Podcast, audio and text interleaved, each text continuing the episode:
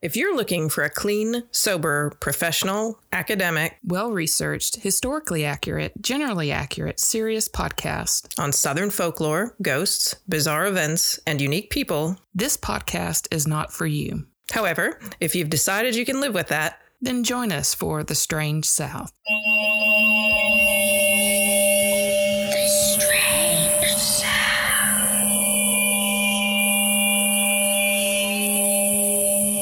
Say hello. Good. It does. It does taste like a mudslide. Oh, it's so delicious, and this coffee. You got me at coffee. Ooh. Hi, Marleah. Mm. Hey, Courtney. hello, hello. We're already talking about the drink. It's a hit, obviously. Oh my yes. gosh, y'all! Courtney Ooh. is amazing. Bartender Courtney. Oh, you should it's like really try good. every single drink that she puts on the mm-hmm. website. Every mm-hmm. single one. Thank you. This one is inspired by my friend Deb. This is called the Deb. The Deb. Totally loving the Deb. My, my friend since childhood, Deb. She always loves sweet drinks. She's a sweet martini drinker.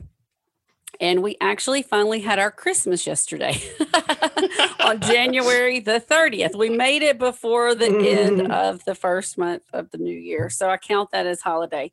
So we finally made it. And one of my gifts was Grey Goose uh, holiday set from, you know, the liquor store that has the, so it has these cool little martini glasses in it. Oh, nice. She's a Grey Goose drinker. And so it came with a recipe on the back for an espresso martini, but that she likes coffee, but she likes it sweet. So I took it and sweetened it up a notch. So, well, you know me, I tend to like sweet stuff too. So mm-hmm. right up there. Well, we added coffee, and then instead of I don't know what it called for. I think it called for coffee liqueur and espresso, but we did creme uh, de coca, cocoa. So cocoa flavored cacao. liqueur, cacao. cacao. um, and um, still wasn't sweet enough. So she wanted to add a little Irish cream on top. So it's almost like a coffee with creamer. And then I put shaving and vodka. She drinks mm-hmm. Grey Goose. I drink Stoli. So this is Stoli. And then who it was mm. Randy that mentioned today when I talked about it that oh what would be good is some shaved dark chocolate. So oh, Patrice, oh, yeah. I'm sorry I didn't put oh, shaved oh, yeah. dark chocolate on the that's top all right. of yours. I mean, but that's that's something that we will do when we're together mm-hmm. which journey. may be sooner than later because yes. people are getting vaccinated in Alabama now. So, so fingers crossed. Yep. oh man, I stressed so much about that this week. Trying about to find the vaccine. Yeah, just trying to find like what the fuck they're doing. Like what's going on? Wow. Where where are they they doing the stuff? Where do I need to be making appointments? And like, don't worry, I'll get you in on the eighth. You know oh, I will. I, will get gosh. you with where I got. You are you. you're legit on the eighth, right? That's the teacher. Mm-hmm. Yeah, teachers are eligible on the eighth yes. But then I just decided to let it go because mm-hmm. I had no mm-hmm. control over it. And I'm like, you know what? We've got our system in place. It works.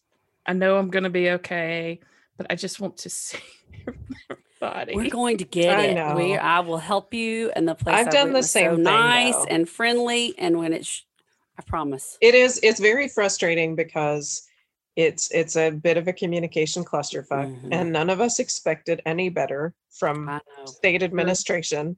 So like you know i and for me it's easier for me to just let it go because i always assume that i'm like last in line you know like since i work from home i'm not a frontline anything. My kids are able to virtual school. I was like i got no no qualifications to be anywhere higher up in line really.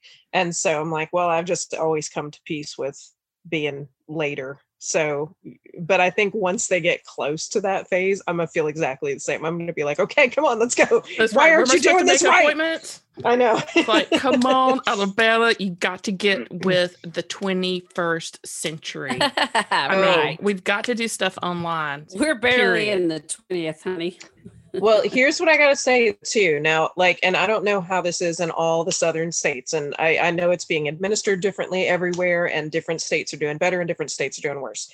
But um, I will say that one of the things I saw this morning, and I will ask everybody who listens to this to really pay attention to this, is that older folks in the 75 and up, and even in the 65 and up range, who are pretty universally in the category of eligible in most places right now are really being stymied by the whole internet generation of you know this is the way we and because it's an effective way to administer things the effective places are going for online setup and on you know website registration all this stuff but right. there are a lot of folks in the older generation who don't who just don't do it like that. And if they right. don't have a family member who can walk them through it, that's really a challenge for a lot of people. So if you know anybody, an aunt, an uncle, a grandparent, or anything like that who you know has had a hard time working this out, get on the phone with them and help them figure it out or do yes. it for them. Because a lot register of these you can just them. send, yeah, yeah, register for them. Yeah. and and do it for them because a lot of folks just can't you know they just don't have those skill sets and sometimes they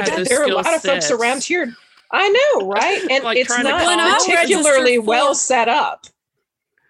The Go one ahead, I registered for, even though they're really good at what they're doing, it was still a very complicated registration mm-hmm. process. Mm-hmm. That even, I mean, and I would say I'm above average on my mm-hmm. tech skills. Is so, but you know, that's why Alabama shouldn't have just put out a phone number.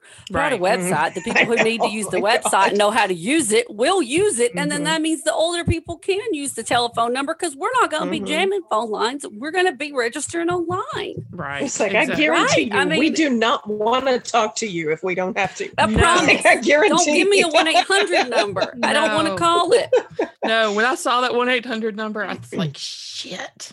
Mm-hmm. What? I and then know. and we then it was blocked. Number, Patrice. It was oh, blocked yeah. immediately because of the number of people. The whole state's calling one. Yeah, Patrice number. hacked the system with a. I know. You had to Google how to make busy numbers ring right? or whatever. Yeah, I was so impressed. spam the numbers but it's just because I didn't know what was going on. I didn't yeah, know who was supposed to be because they left it so vague. I mean, come on, yeah, we can do better than that. Yes, okay. we're getting better. And we, we will. And all of us. And we, if things are getting better, and we're all going to be patient, and we're all going to do our best. We're going to help yes. the people around us. Mm-hmm. We are mm-hmm. all going to get there. But mm-hmm. whatever you do, get the damn vaccine. Yes. Get yes. the damn vaccine, and keep wearing your mask and keep social distancing in the meantime and afterwards, because that's the right thing to do. Exactly. Whew, we got it. I'm telling you, 13th I'm getting my second one. I it's going to be on a Saturday, so that I've heard I may get a little sick, but I'm it's worth it. I'm going to do it mm-hmm. because the last research I was telling Marleah earlier of those who've had the vaccines who've contracted COVID, no one has died. Mm-hmm. Yeah, completely. So even if you still get it, it makes deaths. it less. Yes, mm-hmm. it makes it you know yeah. less intense, and yeah, it's going to be better soon. It's getting there. We're already going down a little in some, mm-hmm. some numbers and stuff. So right, it'll get better. And you know, the last time we talked about this on on the previous episode, and we were talking about who should run the vaccine administration, and we decided oh that Chick fil A should be. And then we found out that Starbucks was being called in to do it. And then this week, there was a news article on CNN saying that in South Carolina, a Chick fil A manager had to take over vaccine distribution management in a South Carolina site. Yes. And they got a traffic jam down to like a 15 minute wait. Yes. so. Chick fil A needs to run that shit because not every not every town has a Starbucks. Not every town has a but a lot of towns in the South have a Chick Fil A. So,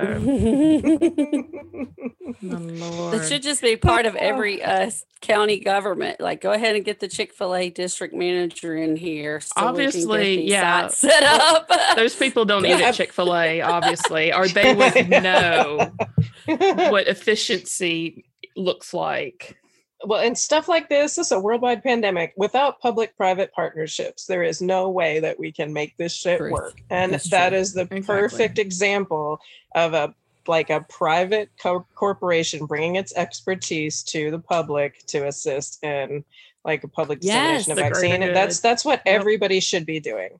So exactly. yay. Props Woo-hoo. to you. I still don't eat your hate chicken, but I love that you're doing that. So hey. awesome it's not overt hate anymore. They've taken the overt hate money out now. It may be it's subtle. just like don't don't chicken. talk don't what is it don't, don't ask, ask, don't, don't tell, tell. don't ask don't tell chicken oh, i think God. they stopped funding the anti oh my God, no. I don't think they did, but we can have that argument another time. Yeah, I don't think. okay, they did well, they said they did. Are you eating the Uh, brownie? I'm gonna try this brownie that I made. It Okay, is tell not a pot everybody about this brownie. brownie real quick. Patrice then- was afraid it was a pot brownie because I left it on I her wasn't picnic afraid. table. I was Afraid. excited. I left it on her picnic table with a note that said, "Do not eat brownie until we start the show." and, and I didn't think that that would be taken weird. Now I realized it was very legitimate concern. But um, no, I, I'm trying to do like anti-inflammatory, gluten-free dessert stuff, and I found this recipe for avocado brownies. So I'm like, "Well, okay, we're gonna try this and see what it is, what it's like. so here we go. Alright. This is first time. Whoa, very fudgy. Well, I put sea salt on top of it. It tastes chocolatey. Texture's a little weird, but It's very fudgy, weird texture. the texture is a little, but it's more It's got a cakey little- than I thought it would be. yeah. It's got a little grainy, a little bit But grainy. brownies do in general. Yeah. Well, the aftertaste is a little earthy, Mhm. but I'd still eat it. I'll eat Yeah, it. I'm gonna okay with it this. thumbs Yeah. I'm okay with it. yeah, I'm okay with this. So This, this, is from I, someone who hasn't had bread in over two weeks, so of course I'm digging this. well, okay, then I'll put. The, I'll make a note to myself to put the.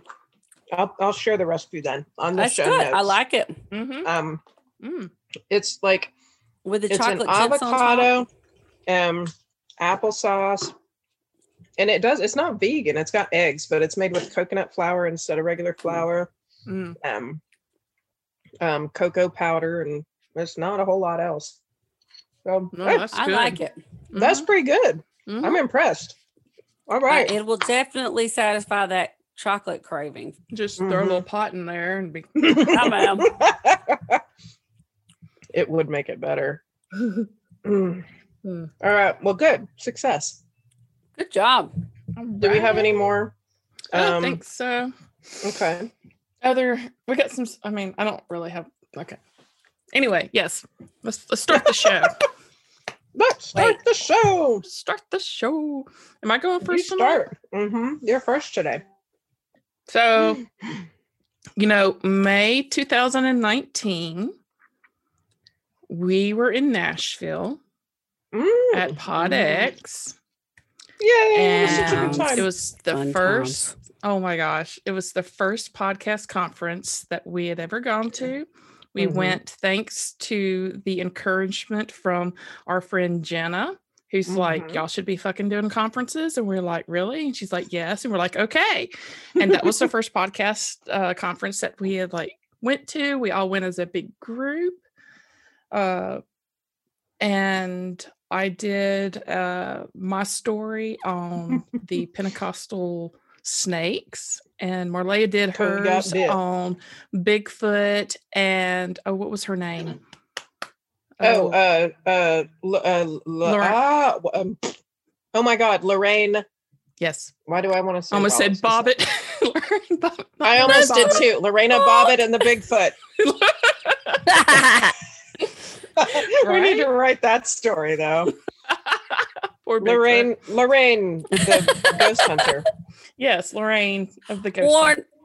Yes, Warren. Warren. Warren. There we go. Mhm. I knew we'd Warren. remember it between the three of us because I didn't write it down. Ed and Lorraine Warren. yes. And- Correct. And we had a great audience. Uh, we met Mhm. Jeff, our friend from Mhm. Nashville. And um, it was just a fantastic time. We met so many people. Uh, oh, and Heather. and Mhm. Heather, and it was so positive, and it was just like a really good time, and it like really gave us a confidence. It gave me a confidence boost for sure Mhm. um, Me too. with the podcast. But the story that I did on snake handling was inspired by this bitter Southerner story called The Pentecostal Serpent by Asher Elbein. Um, yes. Learned how to pronounce his last name. Asher Albine. Uh, and uh, it was a, it was a great article. Um, I talked about Jamie Coots. It was also the same talk that I gave where I was writing notes beforehand, and my husband was watching me, and I wrote down Jed got bit, Cody got was, bit. he was highly questioning uh, how this podcasting thing was going to go with me. he was very supportive, but he had his doubts. and so we still joke about Jed got bit. Uh, writing that down in my notes. And uh, and it was, you know, anyway, it was a good, it was a good story. Had a lot of fun, loved it. This is going to be the snake handling part two because Ooh. back in November, Alabama Snake came out on mm-hmm. HBO. And this is the story of Glenn Summerford and the Church of God with signs following. And I I watched the and, and I'm going to talk a little bit about the HBO interpretation of the, the stuff, but I, you know, I watched the movie. I read a couple articles. I'm using an article from the salon.com who kind of reviewed the movie Alabama Snake. But a lot of my information that I'm going to talk about came from Greg uh, Polcyn and uh, Vanessa Richardson that does the Cults podcast mm. which is really have you what, listened to the cults podcast? No i don't think so. So they cover all the cults and it's really interesting however it's like their style of podcasting is very dry. Mm-hmm. it's total script. It's very not much uh it's not very southerner. You know it's not much inflection. It's very much like in the style of lore where mm-hmm. they're just talking and narrating their script, telling about the thing. And it's very, like I said, very factual. One thing I do kind of like, although it feels more like a, it feels more like an elementary school uh, audio book sometimes mm-hmm. because, uh, you know, Greg will tell the narrative and then Vanessa will chime in with the psychology behind some of the stuff with you know whoever's in the cult and stuff so it's very interesting factually cool. that way mm-hmm. you know listening but listening to it sometimes is kind of hard mm-hmm. because mm-hmm. it it's pretty it's very dry mm-hmm. so i listened to um their detailed uh podcast on uh, glenn summerford and they used a lot of their research came from salvation on sand mountain by dennis covington and mm-hmm, serpent in the mm-hmm. spirit by thomas burton which are two books written about um, glenn summerford and uh, what happened I'm right. from Sand Mountain, by the way. And yes, and so Courtney that is, is where this is all happening. Yes, I'm pretty um sure I went to one of the churches in that book, but mm-hmm. I cannot. I was too young to be able to tell you for sure what they were doing, and they were the snakes. Right. well, I learned actually a lot more from the Cults podcast than I did from Alabama Snake. Alabama Snake mm. was very HBO ish mm-hmm. um, in their yeah, presentation. Agree.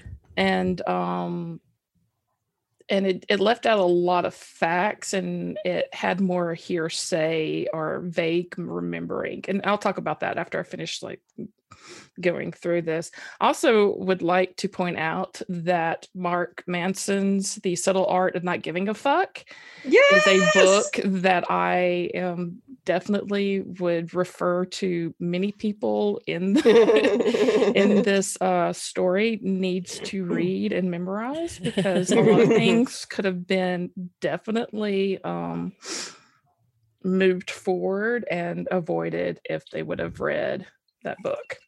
Known where their fuck should be given, right? Because exactly. I read that last year and it was what saved me in 2020. I'm not even gonna mm. lie. I'm telling you. Ooh. Marley heard me say it's it times.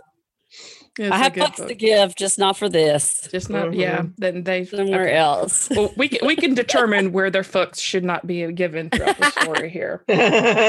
so Glenn Summerford, um, who was the head of the Church of God with the Signs following in 1981 through night through I mean 18 oh I'm sorry 1981 through 1992 is, is when he was the head of this church.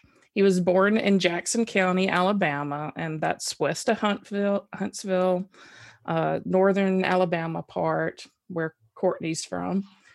And uh, they say that his parents are Cherokee and they leave it pretty vague. I don't know if like they're 100% Cherokee, uh, part Cherokee, but anyway, it is said his parents are Cherokee. He was born in 1945, and before he was even born, however, his dad left. His parents separated, and so growing up from baby forward, his mom had this irrational fear that her ex-husband Glenn's dad would come and take Glenn, like, mm. and just, you know, she would lose him over a custody battle because her first husband did that to her daughter.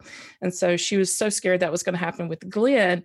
And so she spent most of um, the really early, Glenn's really young age going from state to state like she was on the run so that his father couldn't find him and mm. because of this, uh, Glenn grew up with a lot of instability. And uh, they also had a lot of instability in their income because you can't hold down a job, you know, a mm-hmm. good job for just a few, you know, a week, a couple of months or whatever. And so they had to like really, you know, scrape for money and for food. And then she would get very paranoid and drop Glenn off at a relative's house. And then she would abandon him mm. there, thinking that the father was coming for her. It doesn't really like in any of the stuff that I've read, it doesn't really go into like why she thought this, if she was having mental problems or something that was going on there. Uh, but you know this was the childhood that glenn grew up with. And this also made him you know he had abandonment issues early on, uh, constantly, you know, no stability in his life. And school was not really a big priority. But when he would go to school, he was socially awkward. He was very introverted, probably because he wasn't learning the things that he needed to learn at that age. And so students at the school would pick on him and bully him. He had no friends. Uh, he was bullied and beat up by the kids at school. Uh, he was bullied and beat up by his cousins. He really had nobody in his life. And he became pretty scrappy. I mean, he tried to defend himself, but a lot of times he would just, you know, get the shit kicked out of him. Mm. In 1952, when Glenn was seven, his mom remarried and his stepdad was in special forces and he became like a very strong male figure in Glenn's life. And he's like, You need to stop getting the shit kicked out of you. I'm going to teach you how to fight. You need to fight back. And so, whether good or bad, you know, Glenn's stepdad became central in his life, showed him how to fight. Uh, they basically became best friends, took him fishing, hunting when they worked on cars, uh, you know, side jobs. He always took Glenn with him. And, you know, of course, all of this is happening. He would go to school sometimes. Education, school was just not important to them. And I don't think they had the system that we have now where like you get in trouble if you don't send your kids to school if you're in the public school system. Um, so, you know, all of this happened pretty young in Glenn's life. He learned how to fight. He started like kicking the shit out of people in school, got kicked out of school. Um, you know was getting into trouble that way because of all these things that the stepdad was teaching him. When he was 15 he got tired of school and everything and he moved to chicago because one thing that he could do was fight. So he went to chicago started uh, participating competing in these illicit boxing matches up there against men way older than him he had no money nobody was coaching him he was doing okay but i still have a feeling he was probably like hit a lot like he lost a lot. And while he was up there his aunt said oh you know your birth dad happens to live in illinois as well. And so in 1960 he got to meet his birth dad and he was very skeptical of the man because of all of the stuff his mom had told him growing up about you know how he was uh, stepdad was going to take him away from her and you know she was scared of him and whatnot but when he met his dad his dad was like a very open and generous and happy person Hmm. Uh, he was so glad to see Glenn. He was, you know, asking him, What can I do for you? Do you need a place to stay? And Glenn was still a little, you know, skeptical of the whole situation.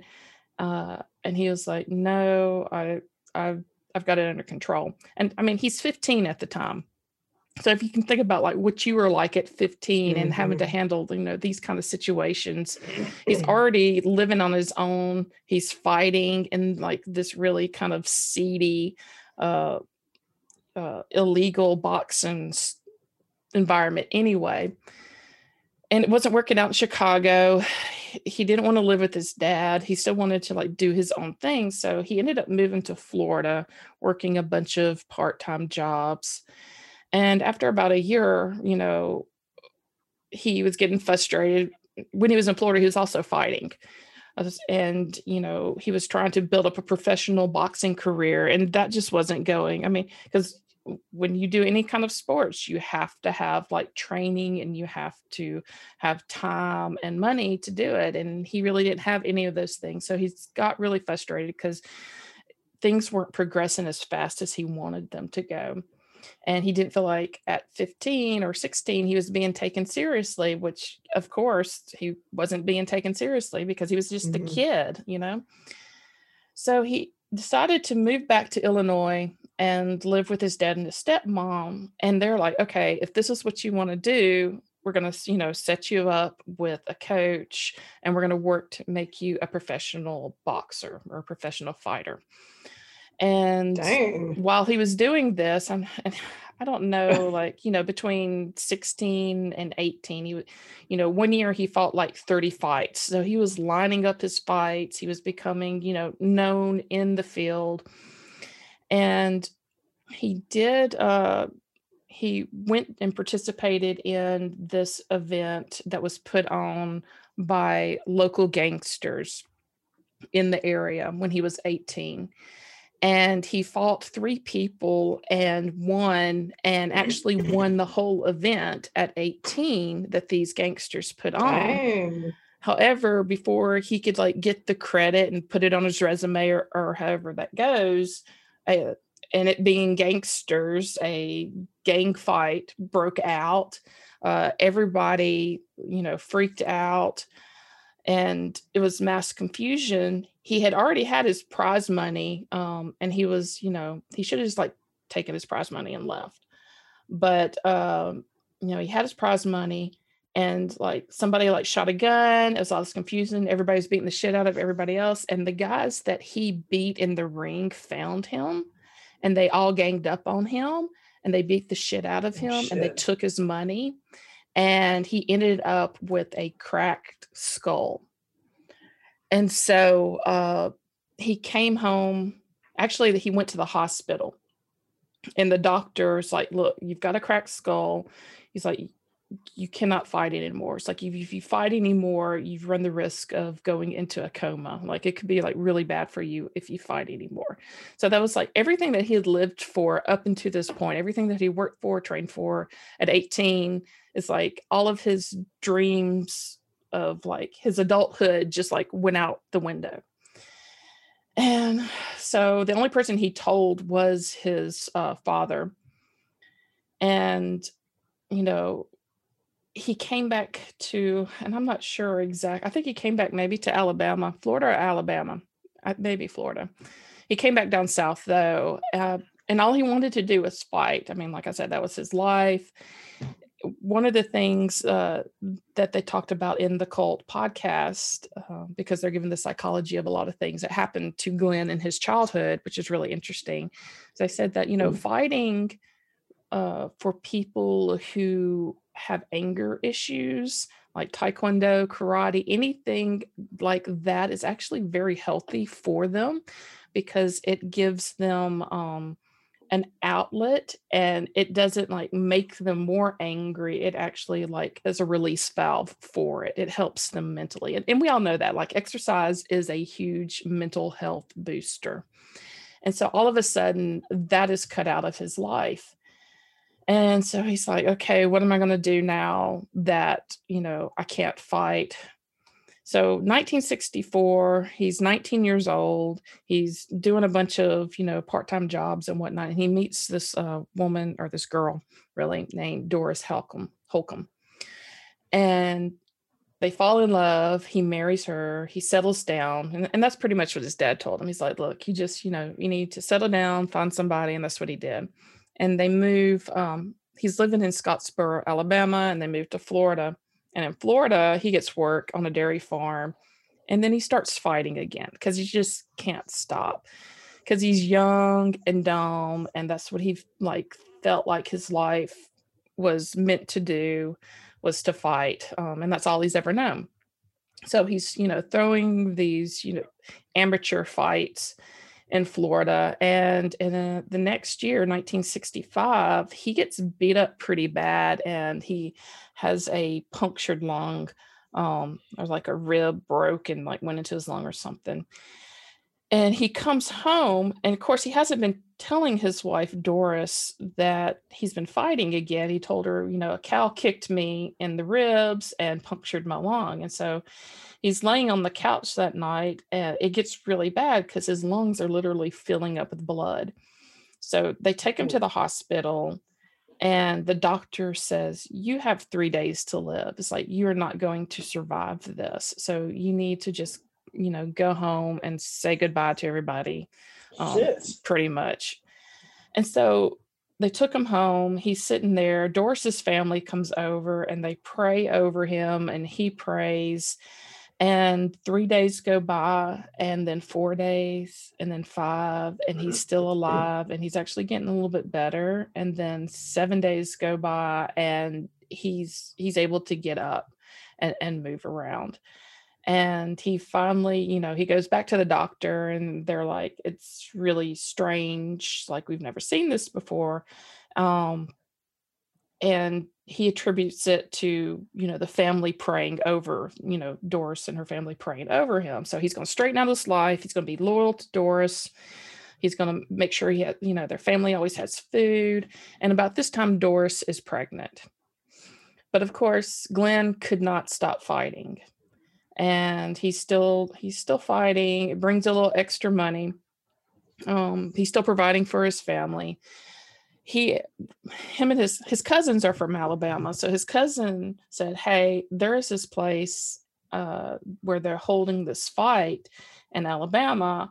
You need to come up." And so they go to this place that the person said where the fights were going to be. Of course, this is all illegal. Uh, where these fights are going to be held. So they go there and they walk into this big empty building and nobody was there. And they're like, you know, what's going on? So they leave and they go down to the gas station and they run into the law there and apparently somebody has had like seen them go into this building and thought that they were trespassing which they were um, and so he actually got arrested for just going and looking in the building. They didn't steal anything that i know of. Uh, so because of his past record of being in fights like assaults um, and all of this that has to do with his illegal boxing career basically he gets 18 months in prison.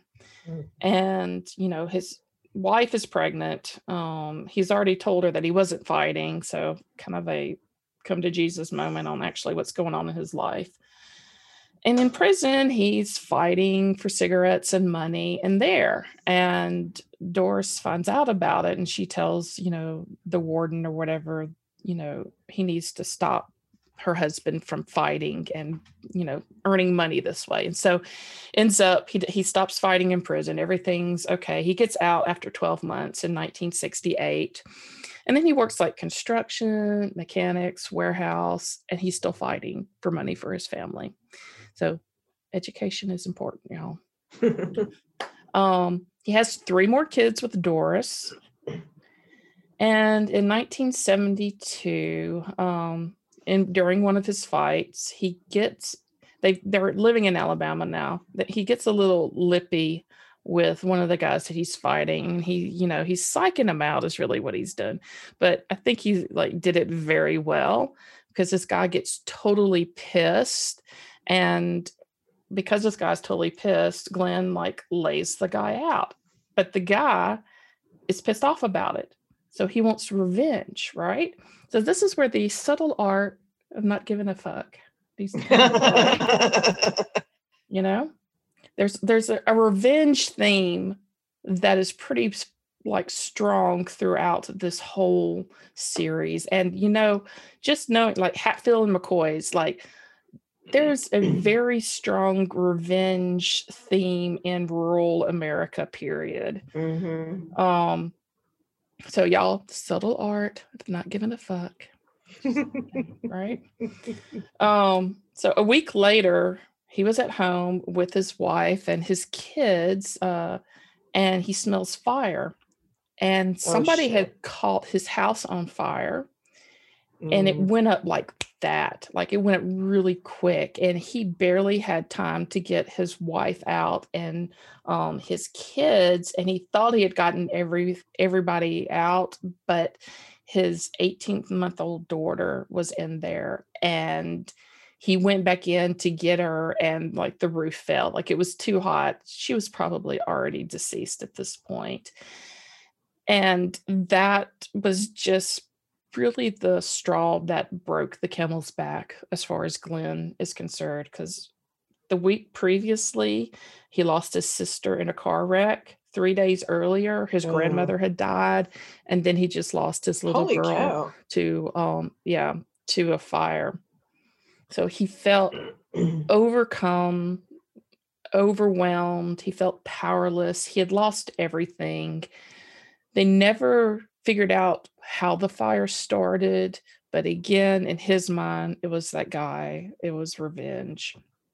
And he was mad and he was going basically to go find that guy and kill him.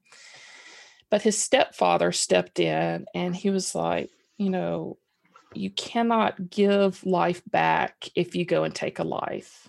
It's like there is no point in having revenge. Here's this book, The Subtle Art of Not I know, like this is really hard, but you know, um, it's not going to be good for anybody um, if you go out and get revenge. And then the next week, his stepfather dies of a heart attack. So it's about as bad as you can get. Glenn focuses on, you know, focuses on his children uh, the relationship between him and Doris pretty much falls apart at this point. Uh, and they separate in 1974 when he's 29 years old. And this is where he starts, you know, living recklessly. He's got a death wish. He starts boxing really heavily, fighting a lot. And in 1975, after um, I don't know if they've divorced or not. It's like neither here or there. Their relationship's over with. He meets uh, Darlene at a bar. Well, Darlene had lost custody of her two year old because she was uh, doing sex work and I think probably drinking very heavily. And they met in a bar and uh, they were, you know, he fell in love with her. He, like, you know, for whatever reason, they clicked and they were good for each other. So he marries Darlene and their marriage becomes stabilized and they live in New Hope, Alabama now. Do you know where New Hope is? I don't know where New Hope is. I don't. Courtney? No, I don't, I don't either. And so I, I'm not sure. So he's he's living in this town with his new bride, um, and trying to, you know, make a go of it. And he ends up one of his friends uh is dating I don't know. It's really complicated, y'all. One of his friends, ex, like, is dating this woman whose ex husband is out to get her. It's, it's just all the drama, small town drama. So much drama that you know about that happens like all the time. Um, and so you know that thing so they're sending people over to like beat up the ex-wife oh, and God. glenn being like a professional fighter and a person that loves to fight comes over and pretty much sends everybody packing and the news gets around town and he sort of becomes like famous for like being the hero and standing up to these thugs that came over uh, and you know was trying to beat up this woman and but in and of itself, he kind of becomes a thug because people start hiring him to like protect them and then to go after people's like, you know, um, for whatever reason. And he gets arrested a lot. He's never really, I don't think he does much time, if any, um, but he does get arrested for assault um, during kind of this new thug for hire thing that he has going on in uh, New Hope here. And um, I mean, he even like he fought police and you know didn't like die or get arrested. So we kind of know how that goes. Mm-hmm. darlene is uh, pregnant. She's like 10 years younger than him. So at 22 she's pregnant with their first child. And they're like you know you got to get out of the thug business. We need to try to settle down. Let's you know try to be responsible and go to church. But he's made all of these enemies and um you know he meets this guy one of these guys that he either beats up for his thug job or something he runs across him again his name's jimmy brown and jimmy brown's like i guess he reaches out to him and he's like i need to like make amends with you. Would you pray with me? And you know darlene and glenn are trying to settle down he's like okay sure. So he play he prays with jimmy and everything kind of like calms down and he feels a sense of peace and he's thinking well maybe this is the road i need to go down and so he starts attending church more. However he can't read the bible like you know because education right? Mm. but he wants to learn the bible. So he prays to god please god let me read your words basically. And in order to do this he does a 30 day fast without food or water which i'm going to call bullshit on because yeah die like after three days without water right? Yeah. That can't happen. Yeah but anyway he you know this is part of the story. And and you know these books and this podcast it is a story you know. Mm-hmm. I, I it's very much a uh, glossed over version i would think of what actually is happening. Um so he prays and fasts for 30 days and comes out a changed man. He is confident, he's in command, but he still doesn't understand the Bible. And so he prays again to God. And God, but God actually, the first time God actually spoke to him. And I don't really know what God said, but God probably told him to drink some water, damn it. And so he prays, he goes on this other fast because he still doesn't understand the Bible. And he's like, he really wants to know what God has to say to him in the Bible. He wants to know, you know the Bible. You can do a lot of reading lessons in 30 days. Cover like, to cover. you know, you could, you could. And and maybe that's what happened, but the whole mystique thing yeah, is that all of a sudden he like appears from his second fast and God has told him the Bible cover to cover. Mm-hmm. And so he joins the small Bible group, him and um, Darlene. And this Bible group happens to be run by this faith healer named Brother York. And Brother York is famous for healing people with chronic pain.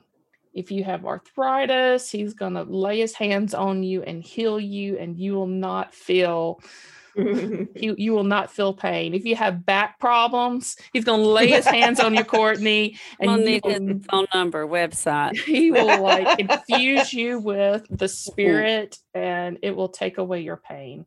He, yes, it's like the divine Amen. touch was like his trademark. And so when he was given his, you know, speech or sermon or whatever, Brother York Glenn was feeling nothing. You know, Glenn was talking about all of this, filling with the spirit. You'll feel it. It will relieve you. And Glenn's like, yeah, I, I feel nothing. And so he goes up, like they're at church one or whatever they call it, I guess church one night. And he goes up to Father, uh, Father York, for Brother York, and he touches York.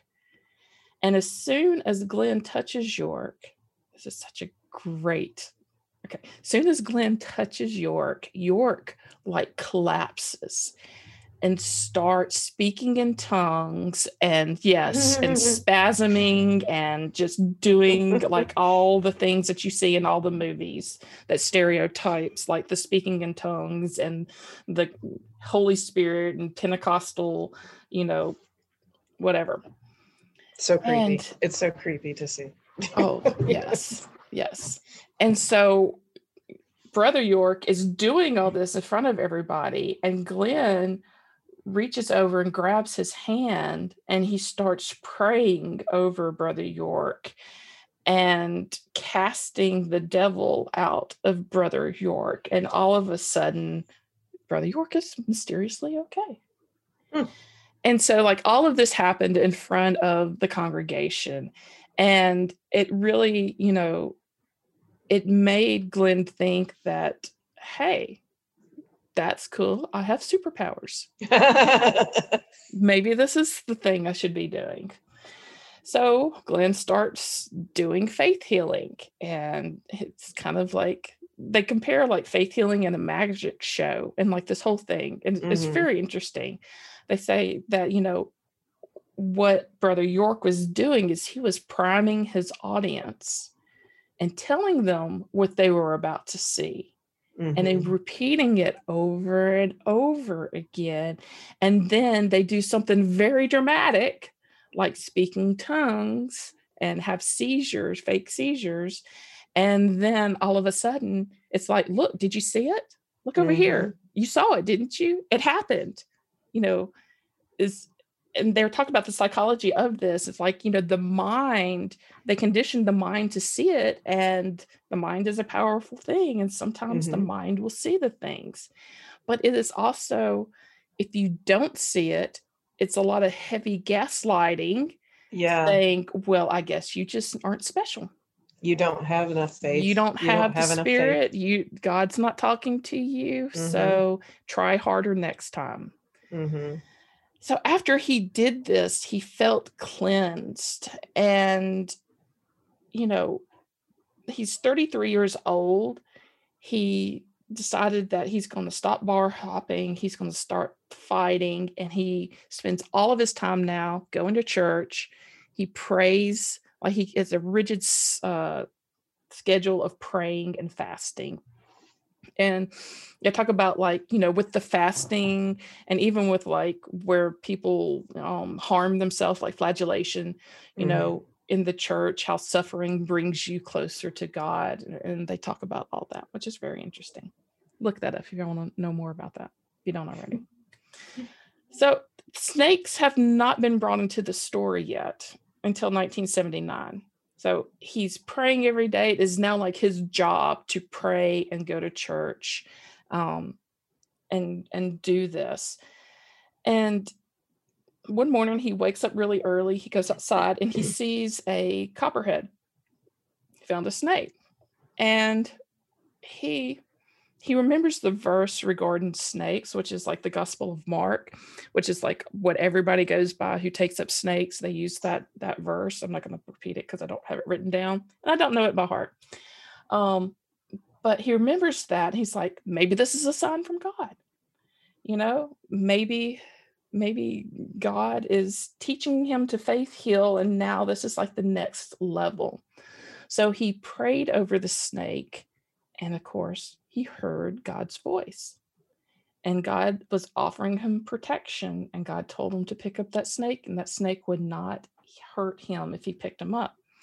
So he picked up the snake and he's holding the snake. And then Darlene comes out with a shovel and she's like, I'm going to pick the snake, right? What are you doing? Um, put the snake down. I'm going to chop his head off. And Darlene says, according to the book, uh, that she came up and she saw the snake and she immediately put down the shovel and she heard the voice of God too. Mm. And God was talking to her to take up the snake and hold it. And so it's like this miraculous thing happened between Glenn and Darlene uh, with the snake, and they felt like peaceful and um, you know god was speaking through him and and all the things right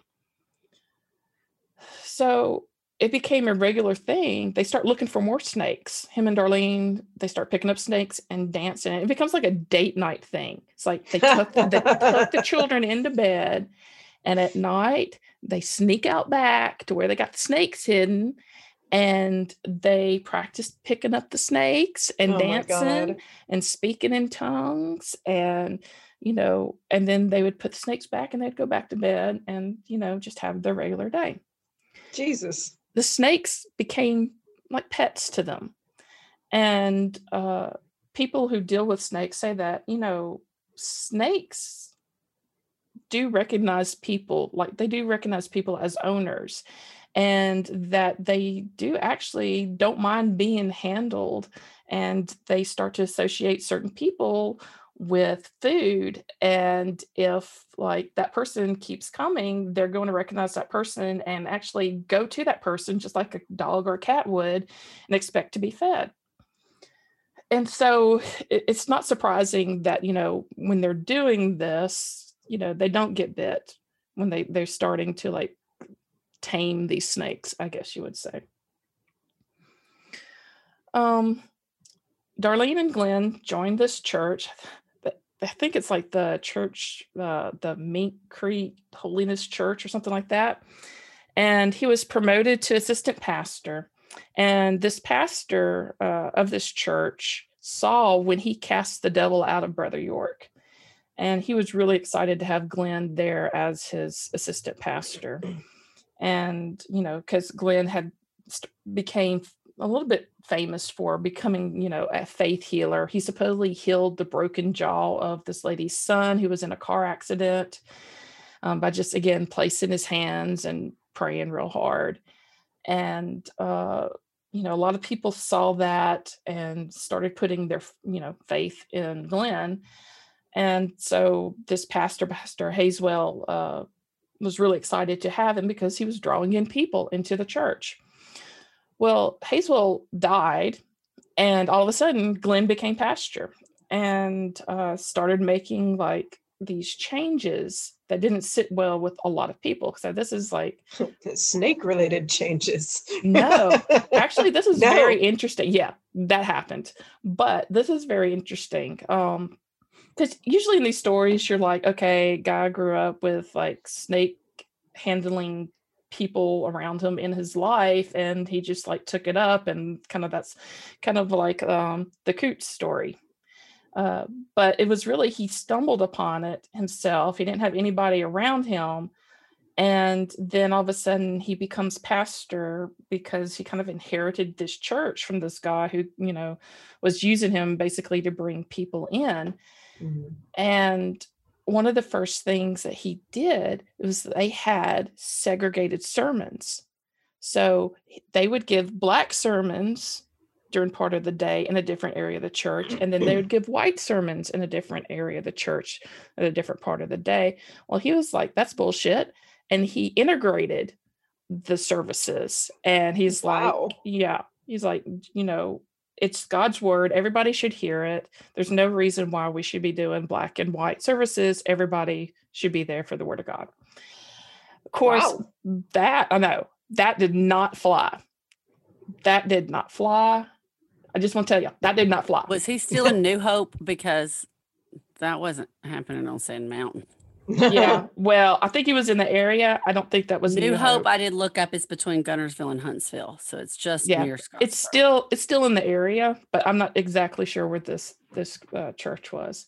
Okay. so the elders were pissed off first of all because here comes this young punk who all of a sudden was assistant pastor and then he became pastor pastor and then he was got rid of like segregation and they're like whoa and a lot of people got really upset and but glenn stuck to like his guns and he says no this is how it's going to be so a lot of people left the church and then the racists came and burned the church down Mm.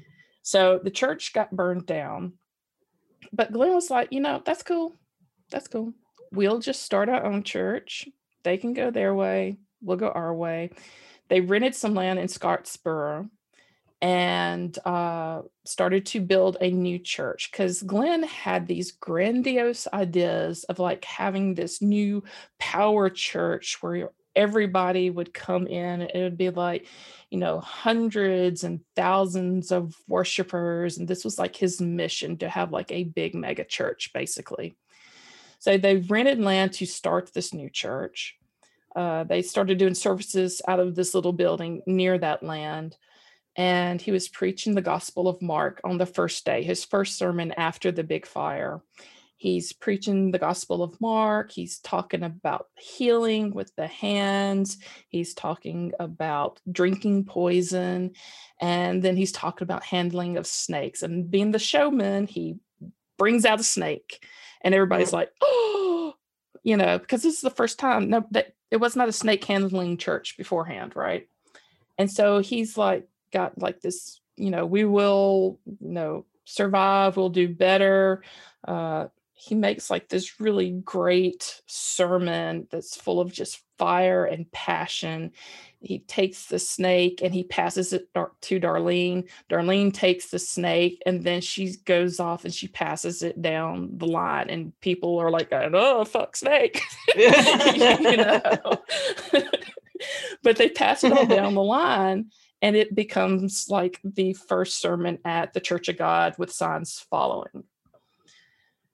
And so, taking up the snake, you know, he talks about the story of redemption. He talks about like his past, like, you know, he was a troubled youth, and he really establishes credibility with the people there. He's like, you know, bad things have happened. It's going to be okay.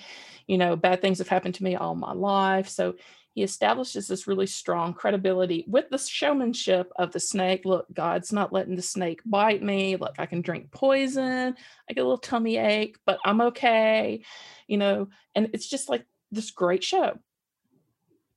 And, you know, one of the things though, with him and Darlene, you know, having the snake date nights things is that he hmm.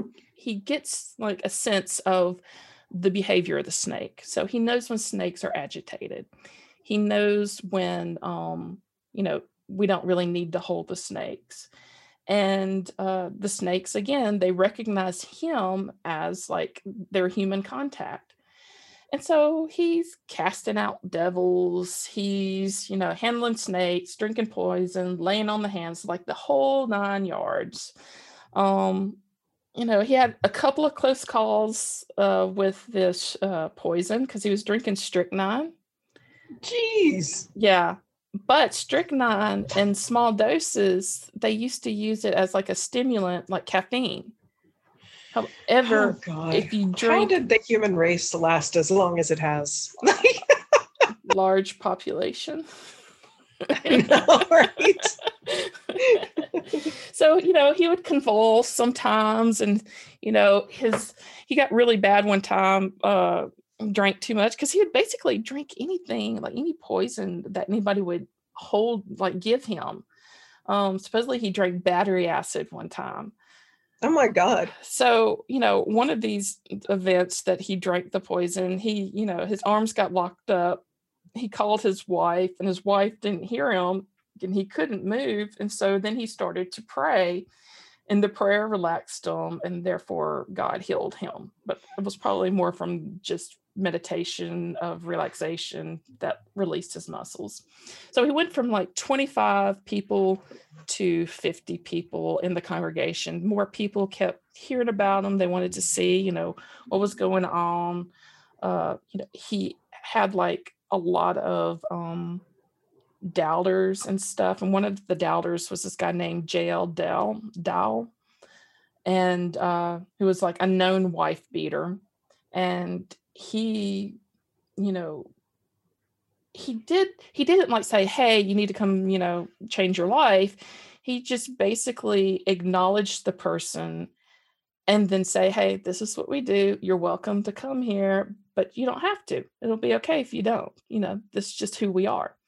And for whatever reason, because of the performance art that was going on in there, uh, people got addicted and then, you know, they stayed for the snakes or they came for the snakes and they stayed and got sucked into like the pulpit basically. Come for the snakes, stay for the poison.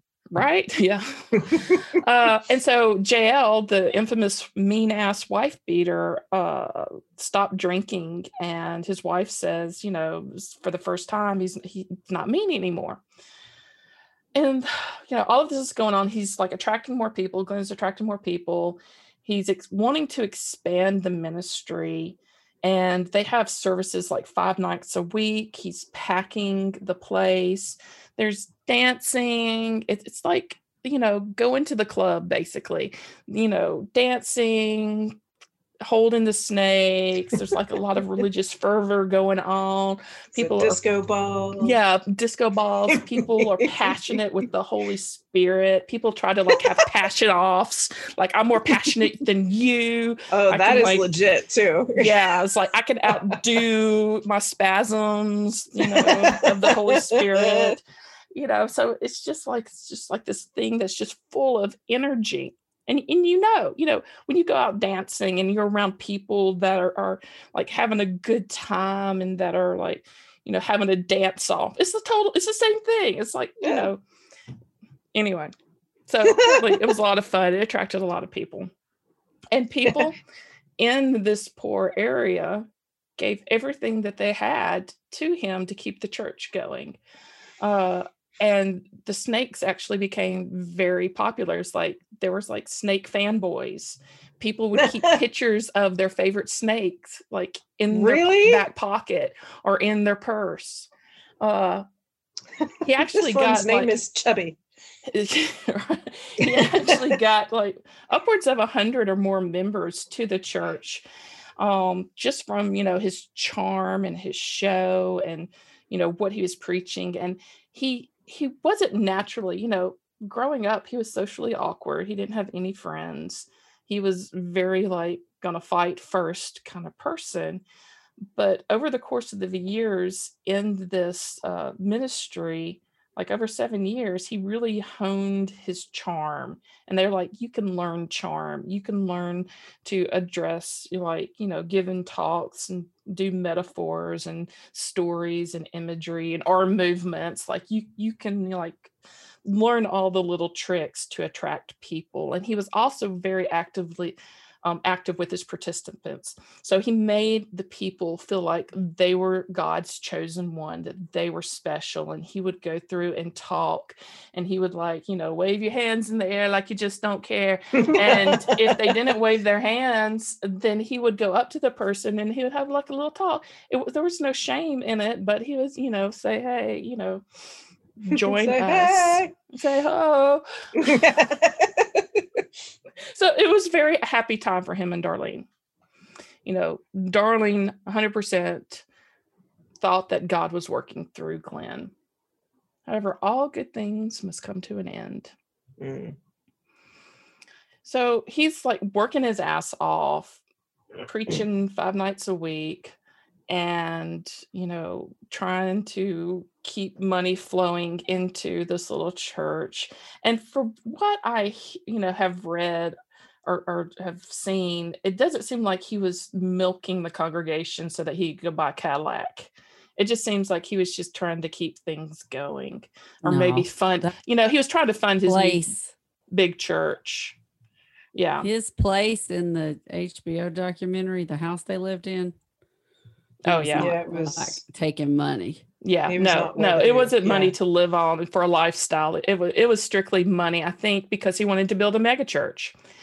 Uh, however, in rural in the rural South, you cannot squeeze blood from turnips, and people were yeah. giving everything that they could, but it just wasn't enough. And his dream, just like his boxing career, was not happening fast enough for him. So he never stopped drinking during this time, but he didn't drink as much. But after things just weren't going the way he wanted them to go, he started drinking more and more and started getting into a depression. And then he started uh, becoming very abusive towards Darlene and started beating Darlene, uh, verbally abusing her as well, and which put her into a depression. And she didn't want to hang around him anymore. And she was, you know, she started resenting the church and Glenn because of this behavior that Glenn was, uh, you know, uh, doing and beating. I mean, he was beating her. He was mm-hmm. becoming very abusive. And in his drunken depression and abusive uh, abusiveness, he started like accusing her of, of lying to him, becoming paranoid, and started making up things like she had done him wrong, and he was dreaming that God was telling him that you know his bed had been defiled. So all of these things are like you know boiling in his head, and I'm like, dude, subtle art of giving no fucks. Mm-hmm. It's like you are in one of those loops that they talk about, feedback loops. You know, mm-hmm. you drink more because you think your wife's cheating on you, and then you know it just just keeps looping, right? And so he gets very paranoid. His preaching kind of takes a little bit of a dive. He becomes paranoid on the pulpit, um, and he starts questioning parishioners like about his wife like is his wife cheating on him or has she been with oh, anybody? and, and they're like well there is kind of a rumor that there's this young snake handler oh that, you know he's a little he's, bit of an ass grabber. that uh you know came and visited and you know supposedly some snake handling was going on. Handled his snake and of course, of course, that was just that just set him off. But even if she did have an affair, which nobody, I don't think they confirmed or denied it, but even if she was, I mean, he was fucking beating her. Of course, she's yeah. going to go somewhere else um, to find comfort. But why another snake handler? Arms and another snake of a younger snake handler with younger snakes and you know and he's believing all this he's believing all of this stuff that his mind is coming up with and he's like well i must be right because i am chosen by god god is speaking through me all my parishioners are telling me that god is speaking through me so it must oh, be god. true and of course in Oof. true glenn tradition he starts planning revenge so one night he sees darlene taking some sleeping pills because she has insomnia and she happened to take four sleeping pills and he goes and just like wigs the shit out and uh he says you're trying to commit suicide. She's like no i'm trying to sleep. And so he like sets up this whole like production of she's trying to commit suicide. He woke up his son, who was like I think 15 at the time, their son, and made him like a witness for this, you know, spectacle that he's fisting to create as far as like you know accusing her of committing suicide and then why are you trying to commit suicide? Or did you do something wrong? So he's really setting the stage up. He's actually like pulling one of his manipulations that he does in the church over on onto her. And so she's like, whatever. He finally leaves her alone. Later that night, the phone rings and wakes her up. She gets up and goes to, um, you know, get the phone. Glenn already picked it up and he's talking to somebody and he hangs it up. He's like, Well, guess who that was? He's like, That was your young snake handler. And he just said that y'all were having an affair. And she's like, What? And she was really confused uh, because usually during the night, um, you know, before she goes to bed, Glenn's mother calls and they talk like every night. And she's like, that was probably um, his mother. But because Glenn answered it, he, uh, you know, used it as something else to hold over her and started beating her like really bad. So between October 2nd and October 5th, of 1991, things really escalate bad. Um, when Glenn's beating Darlene after he says that that was your lover on the phone, like fessing up. Well, first of all, that would never happen in real life, mm-hmm. right? Um, their son had to pull him off of her, and um, and you know he cooled down a little bit after that and so the next day she wakes up, everything's kind of still chilled. Oh, oh, and I gotta say, Glenn was drunk during this time. He was like mm. on a drinking binge. Uh, so the next day, uh, uh, JL, the guy who was like the mean ass wife beater, ironically enough, uh, was going to give the money because he would lend the money every once in a while to live off of. And so Darlene took uh, her son with him to go to JL's uh, business place to get money. And so they go there. Martin goes gets a drink, or Marty, I think is his name, goes and gets a drink. And supposedly JL like confesses his love to Darlene and kisses her right before uh, Marty comes back in. And she's like, What the fuck? So she's like, Well, if Marty happens to say anything to his dad, then I'm going to get my ass kicked even more. So she goes home. She tells Glenn, she's like, Look, JL just kissed me. And um, he's like, of course, flies off the handle. And so he's like, Come on, get in the car. They drive back over to JL's place. And um, while JL has his back turned, uh, Glenn attacks him. And I think it was like threats of calling the law or, or whatever made Glenn stop. So he grabs Darlene. Um, and they get back in the car and uh, go back home. Glenn, like, they go to sleep. Darlene's asleep. Glenn wakes her up. He's drunk. He's screaming at her. He's got a shotgun. She runs out of the house. He's chasing her with a shotgun. Their son wakes up and he gets his hunting bow and uh, points it at his dad and is like, You need to just put that down. And so uh, Glenn puts the shotgun down. The son puts the hunting bow down. Of course, he's like so upset because he doesn't know what's going on. Um, he doesn't know why he's having to like force with deathly violence, like his dad, to stop pointing a shotgun at his mom. So the next day, everybody calms the fuck down. Next day, Darlene's like, Marty needs to get out of the fucking house because um, she doesn't know what's going to happen with Glenn. She needs to get out of the house too, but she doesn't. Uh, so her sister comes and picks up Marty. So, of course, this is like October 2nd, no, October 3rd, or, or so forth. Um, and it just escalates. He's drinking the whole time. He's not done. He hasn't forgotten about JL. He's really super drunk. He calls JL and he's ready to fight. He's like, Meet me under this tree. I'm going to kick your ass. We're going to settle this like men. And of course, JL doesn't show up because he's smart. Um, however, Glenn's sons come and they try to like talk him out of getting into this fight, but Glenn wasn't listening. JL never showed. His sons finally like give up. The only person is there is um, Darlene.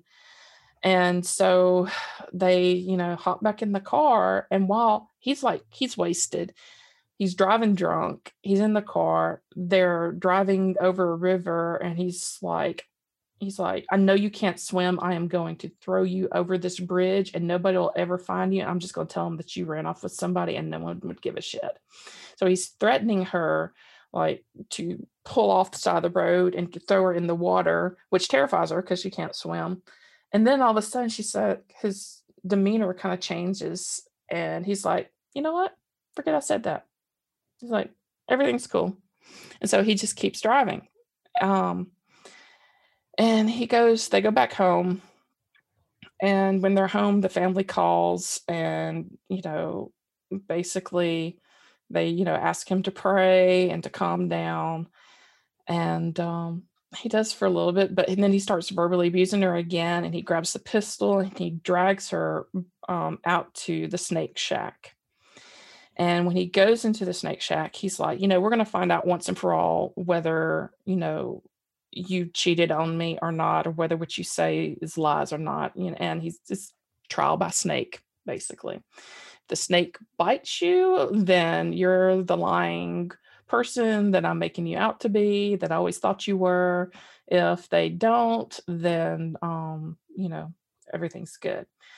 So of course, when he goes in there, he starts banging on the cages to get the snakes pissed mm-hmm. off, and he like shakes them up, and they're pissed off. He can tell she's like they're striking at the side of the box because they're so pissed off, and he you know, like puts a, the pistol to her head, and he makes her put her hand in there. So she puts her hand in there.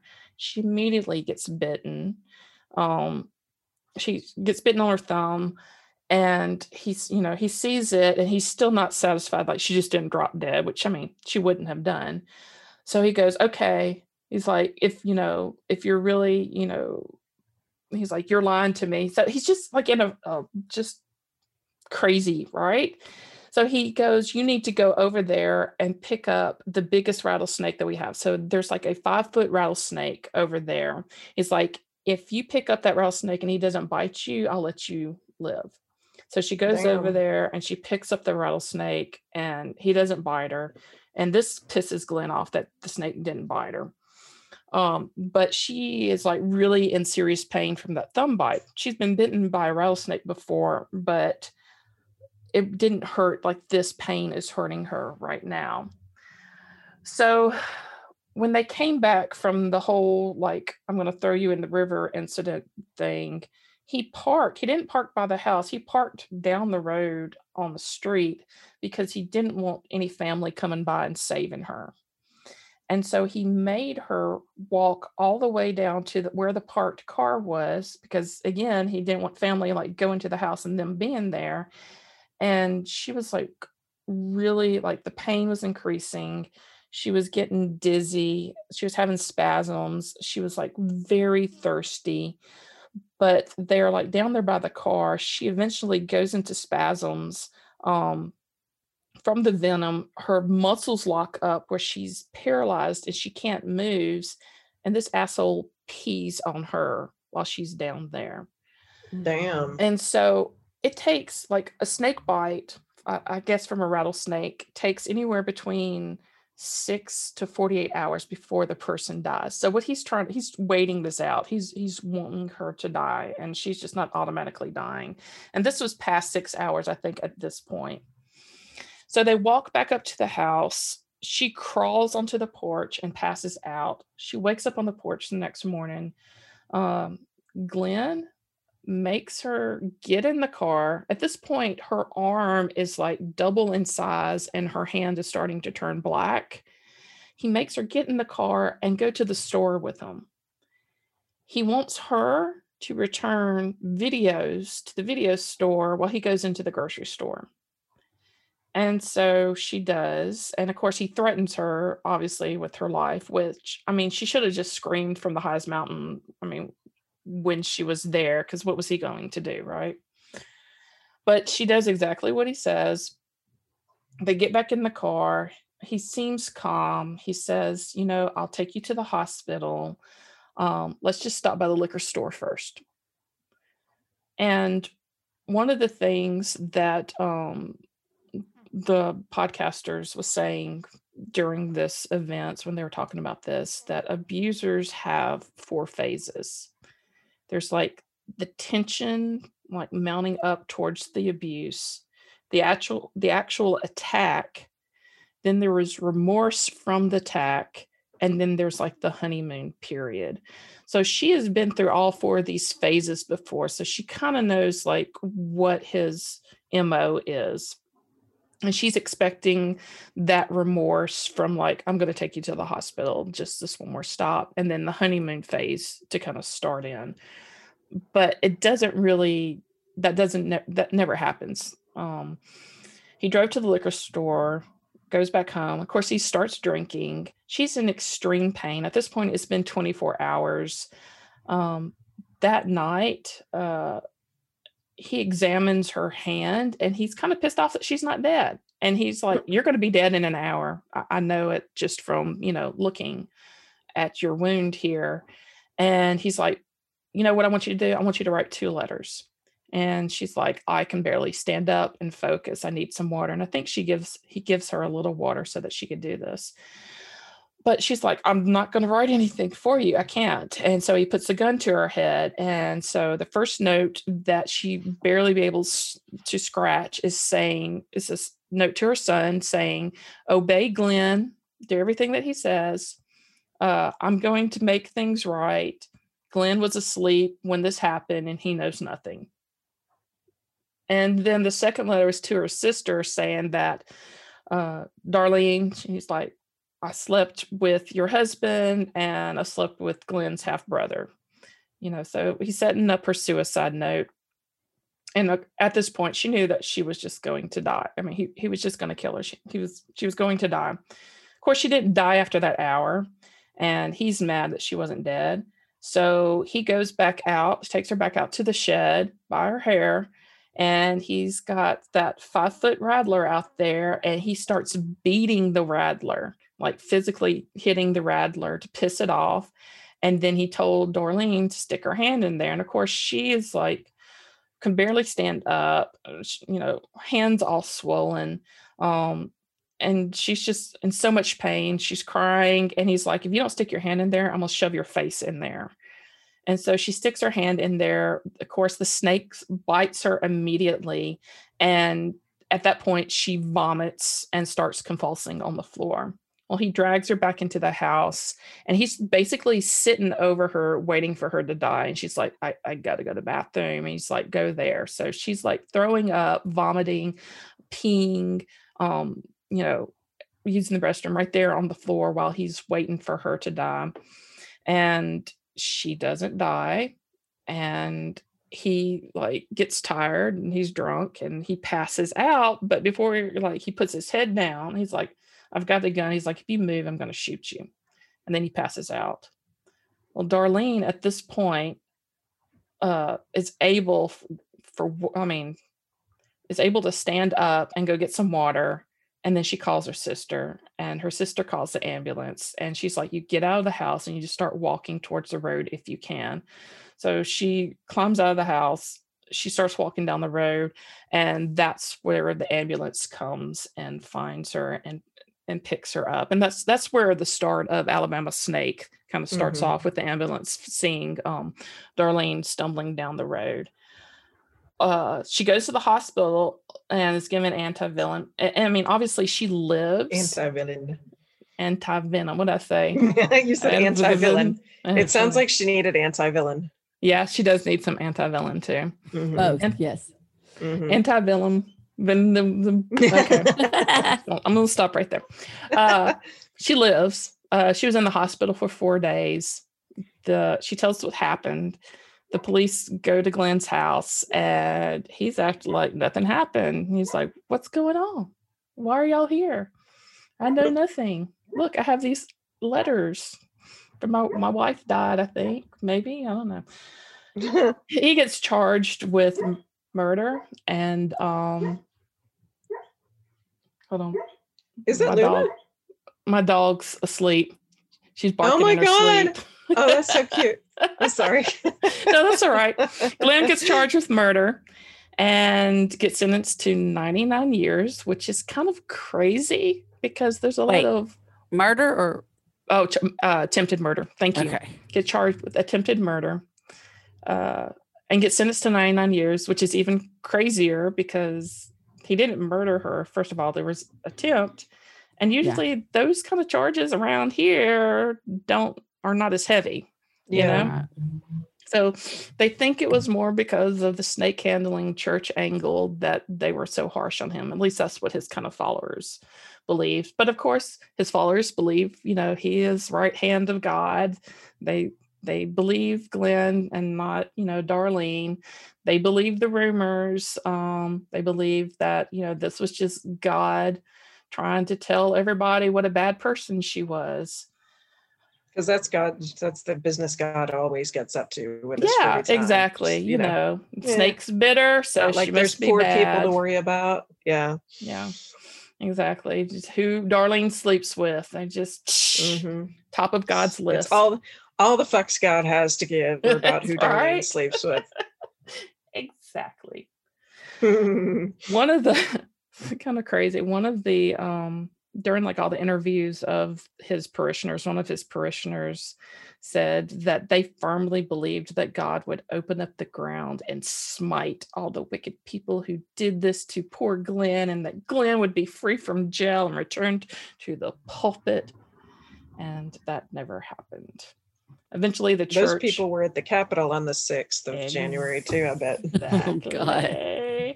so nothing ever happened. Glenn goes to jail. A little excitement in Glenn's life in 2003. He kind of makes a break from a work detail that he was on and goes out on the lam and gets another 30 years added to his uh, his time.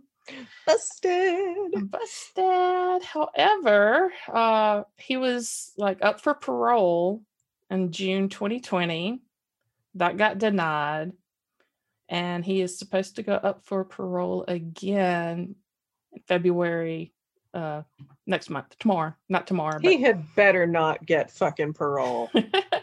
And there's a good chance that he will probably spend the remaining years behind bars there at the Bullock County Correctional Facility in Alabama. So if you watched Alabama uh, Snake, they kind of Mhm. build, you know, they build this story, and it's and it's it's a good story. It's interesting. It's well told. All of it's probably bullshit. A lot of it paints Glenn like in a really good light early on. Um, you know, it was just a hardworking man trying to do best by his family, kind of stuff. Uh, the Alabama snake is is a little bit different because you know they're interviewing his son, they're interviewing Mhm. Doris and Darlene, which whew, Darlene is strung out. Darlene Oh, is just unwell. She she That is not woman. well, and there's a lot of focus on more of the demon aspects of this, and they even bring up like accusations of molestation and alcoholism. But of course, we know alcoholism was very like prevalent throughout this whole thing. Um, and it's just it's just crazy y'all uh and then the last i have problems with the alabama snake uh, hbo movie because of the way that they portray glenn especially that last shot of glenn the actor that plays glenn um kind of rising above like elevating Oh, and right. becoming like this Out of that lake or something. yes was like this holy ass shit. savior and I'm Mhm. like, what the fuck is this? And then you look at a, a picture or interview of Glenn in jail, and he's like 76 years old, and he's like got no teeth, and he just looks like an old man. So Mhm. I don't know. I don't know what Yeah, they were trying to about prove. that. That ending was very weird. I remember. yeah, it was like, disturbing. I was like, that's not what you. sh- That's not. That's not what we're getting from this. This is, you know, that's not what should be said about Yeah. this towards the end. But that is my story of Glenn Summerford, his crazy ass life and his Man. mean ass temperament that you know never changed. Jeez. And the evils of alcohol. done. Evil. Let's get another drink. Yeah, Yes. we'll be right won. back. Will after these messages. All right. I'm gonna I'm gonna refill and then we will come back. Do you want more Strange South every week? We can help. You can follow us on Facebook, Instagram, and Twitter, and you can join our Facebook fan group, Fans of the Strange South podcast, to keep the chat going with our whole creepy community. Do you have a story idea for us or a story of your own to share? Email us at stories at thestrangesouth.com. Plus, if you join our Patreon, you not only help support the podcast, you get an exclusive bonus episode for every show and a discount on merch. You can find links to all of these things on our website, thestrangesouth.com, along with photos, links, and show notes from every episode, Strange South t shirts, mugs, and other goodies. See you there. Oh The my Good God. Place was one year ago. I think it was yesterday. That was the series finale. The finale. We had Mm. four seasons, so it was 2016. I Oh, follow yeah, see, these uh, so meme groups for the Good Place just to make my life better, and uh, they were. We all need memes to make our life better. Let me From tell you, there's been some killer memes. Oh, just- so many good memes. 2021 memes have not disappointed. Nah, they haven't. mm-mm. We didn't talk about. We haven't seen. We haven't seen each other since we had time to celebrate for a day of hope. Oh yeah, Oh, yeah. we haven't. Did we? We haven't. We didn't record. We recorded. We didn't record after the inauguration. We recorded. No, we recorded on the 17th. right Yeah. before it. Mm-hmm. That's right. We had one day. Chad was already worrying before the day was over, and I was like, "We gotta have one day, Chad. Just Yeah. I told it." him. I told him the same thing. I was like, today is the day for rest. Right. No Today is the day negativity, positivity. Listen to Amanda Gorman and take a breath. Take a breath. Yes. Right. We took the day off. We watched Mhm. TV. Kept it on a loop. It was a good day.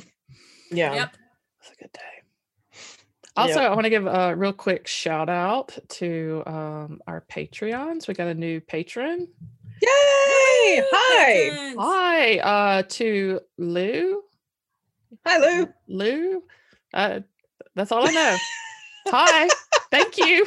Thank you. I hope I'm saying your name right because you know it's me, Patrice. I say nothing right.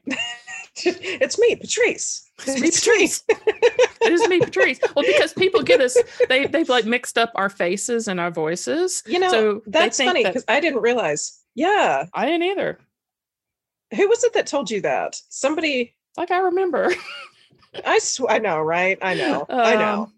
We just talked last week about how if you don't or 2 weeks ago how like if people send us stuff on Instagram or Facebook Messenger, we will immediately forget what they said. Oh, So if you have stories and we Oh, want them, we promise. We really, really want them. If you have stories, send And them if to sent stories, stories- at thestrangesouthpodcast.com. Oh, I'm sorry. Say that again. Oh, yes. If you have stories, send them by email to stories at thestrangesouthpodcast.com. Or the no, wait, not even podcast. That's a handle. Shut up. I do this wrong all the time. Try it again. the Take Strange three. South. Send your stories to stories at thestrangesouth.com. Correct. And we will use them. We promise. Uh, we are sitting on a couple that we haven't used yet because we don't see each other. You know, it's been really Mhm. lonely without my girls. I Mhm. know. really we saw y'all so from the car today. no. You got held on trying to give you your drink today. no. Come rain or shine or hell or snow, Courtney's Yeah. bartender Courtney's delivering the drinks. Okay, so um South Carolina is where my story is. So yeah, Oh. cheers to the Chick-fil-A like person and the vaccine line. South Carolina. Yes. This is this for you. Um and it's been brought up by a friend of ours a while back, um, Noel, who used to be obsessed with this story. And uh it's one of those that I hadn't tackled earlier on because it's one that if you've ever done a ghost tour um, around Myrtle Beach or or anywhere on the coast of South Carolina, you've likely heard this story. And you know, I tend to shy away from the the really big ones like that. This one though, this one's fun for me. This is a story of Alice Flagg. So Alice it's who? Alice Flagg. Flag. Okay. Mm-hmm. F L A G G. So, like I said, you can't do like a ghost tour of the beach area in South Carolina, Myrtle Beach, the Grand Strand, they call it, without hearing some version or other of the Alice Flagg story. And I got versions from uh, Strange Carolina's website, the Moonlit Road, which Oh, I- I'm sure we've website. mentioned before, but we Mhm. love the Moonlit Road. Um, so if you've never hit it, go hit that one up. It's very cool. And a blog called The Dead Bell um that the best telling that i've heard of this story is from the Moonlit road so i'll drop the the link in the show notes and this version was written by uh kathy kathy camerline and craig dominey as just like it's just their telling of this same story so anyway that's where all my sources are but the story basically goes in the 1830s there was this girl named alice flagg her mother her siblings and her oldest brother um, he was a doctor. His name was Allard, which I guess was a really common name at the time because there were multiple people named Allard, like buried right around there. It's like A L L A R D. Never heard of it. No. But um, so Dr. Allard Flagg, they all lived together at the Hermitage. And this is not like Andrew Jackson Hermitage.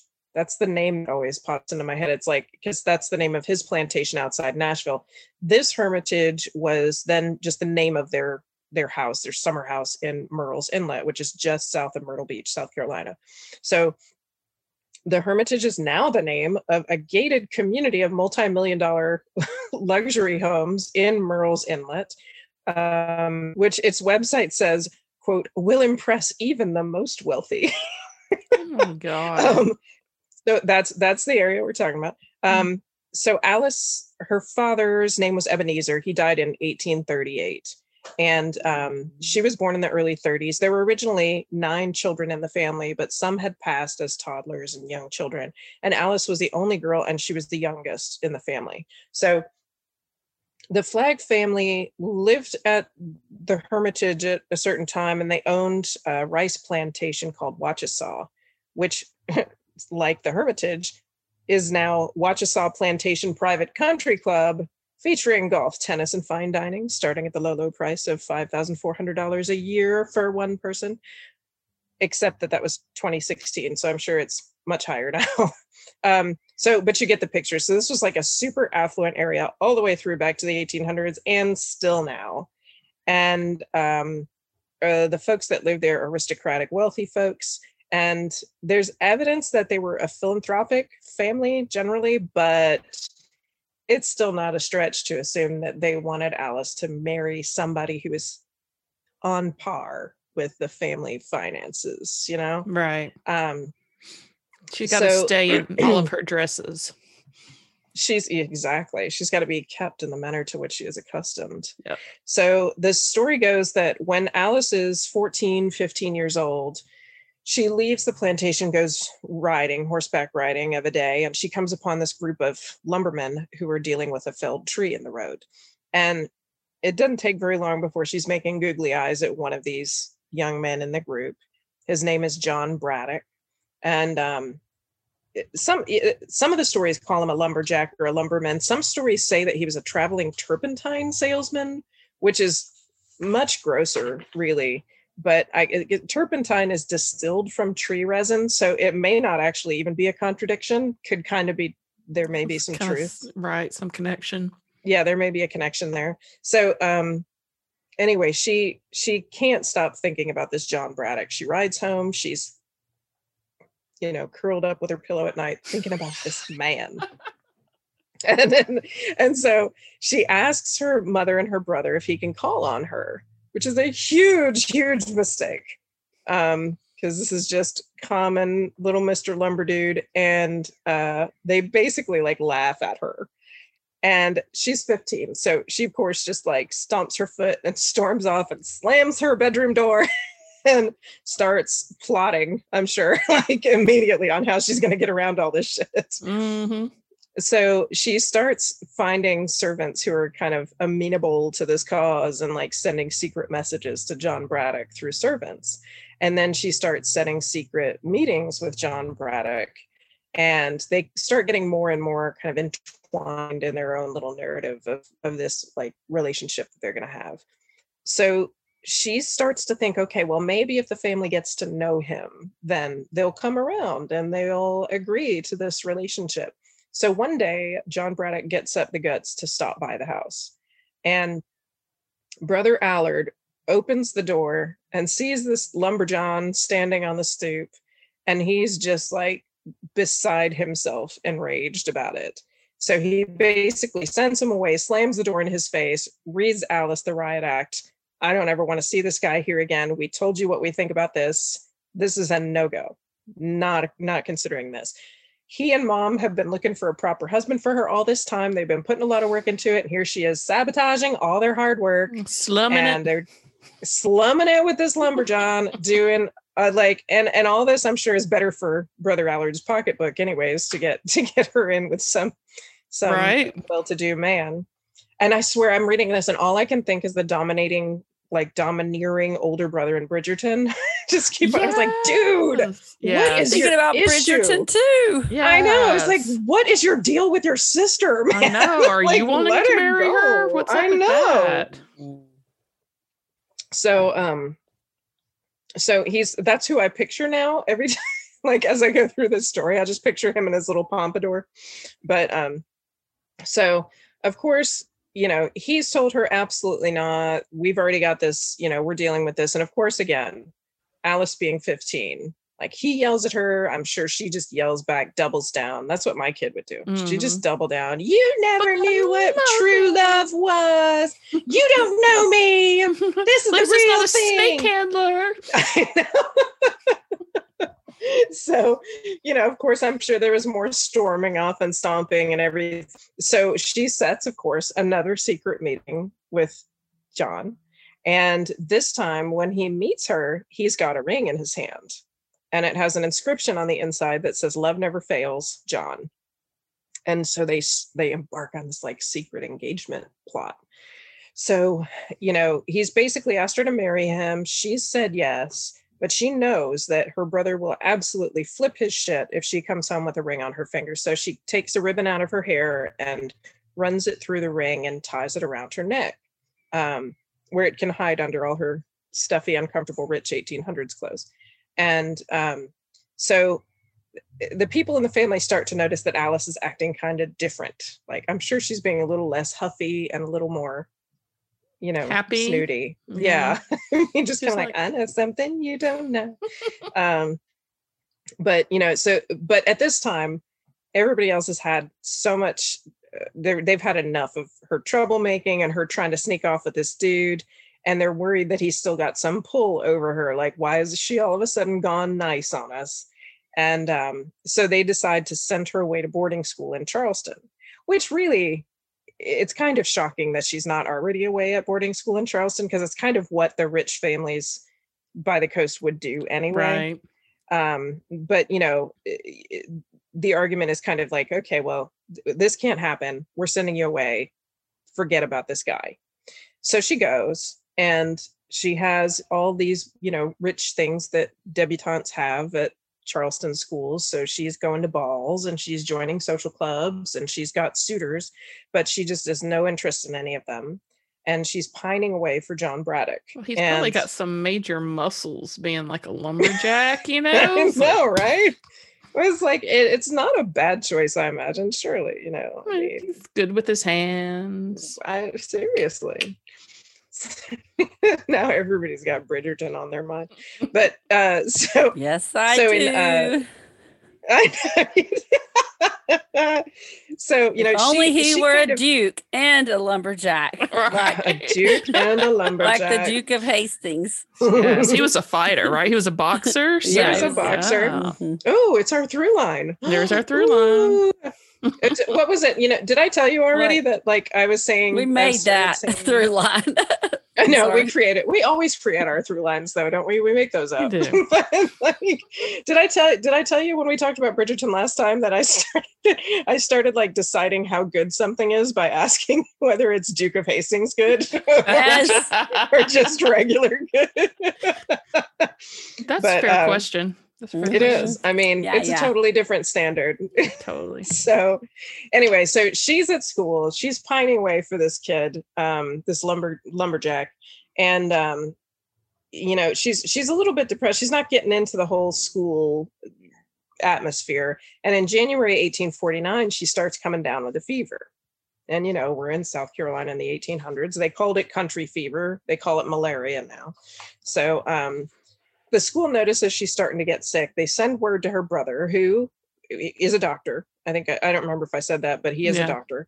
Um, and I imagine it probably takes a few days, right, to get word to somebody. And so he gets the message and he immediately speeds four days to Charleston in a buggy to get his sister. When he gets there, she's so sick. It's one of those things you think about, like, man, it really did take so long to get places. And when you're sick like that, it doesn't take long for you to start to go downhill. Right. So, you know, it's probably been six days since the school reported that she was sick. And by the time he gets to Charleston, she can hardly even like lift her head off the pillow to say well, Would they not get like another doctor from Charleston? That's eh, exactly what I was thinking. You know, okay, it's a legend. Okay. well, knowing the controlling brother of Bridgerton, he would have been like, "No, no one, no one else may touch my there. sister."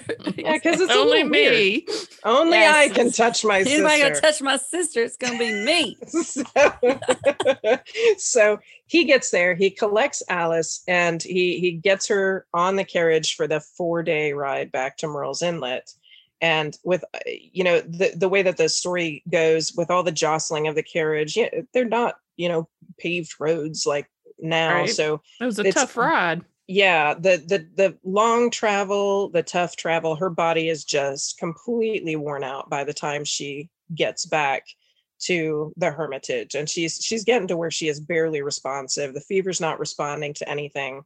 So as her brother is carrying her up the steps into the family house in Murrells Inlet her hand in a fever just floats up to her neck and grabs onto this ribbon that's there. And um, like a, a comfort, like a, a habitual movement that she makes. So Dr. Flagg Allard lays her on the bed in one of the second floor bedrooms. And as he settles her onto the pillow, he sees that that ribbon has a ring on the end of it. And he realizes immediately what that is. And enraged, he grabs the ring and tears the ribbon free. He opens the window and he like just hurls it out into the marshes behind the house. And um, Alice wakes up shortly after. She's frantically like reaching for this ribbon that's no longer around her around her neck. And when she can't find it, she goes into kind of a panic and the stress of the separation and the fever and all of the mess that she's been through. Just she lapses into a coma and before long she dies in the Hermitage house. So the stories say that Alice is buried at All Saints Episcopal Church, Waccamaw on Pawleys Island, which is just south of Murrells Inlet, and um, it's a it's a barrier island there. And the grave is only marked with the name Alice. There's no surname on it. And the story is that her brother wanted her forgotten because of her disgraceful behavior with this lumberjack. That he would not allow her surname to be written on her stone, and um, so there's this kind of mysterious flat gray slab in the ground in All Saints Episcopal Churchyard that just says Alice on it, which is very, very real. I mean, people visit there in droves every year. And um, of course, those same people say that Alice haunts the Hermitage in Murrells Inlet and her grave in Pawleys Island because she appears as a woman in wedding garb who is looking and asking everywhere for this ring that's missing.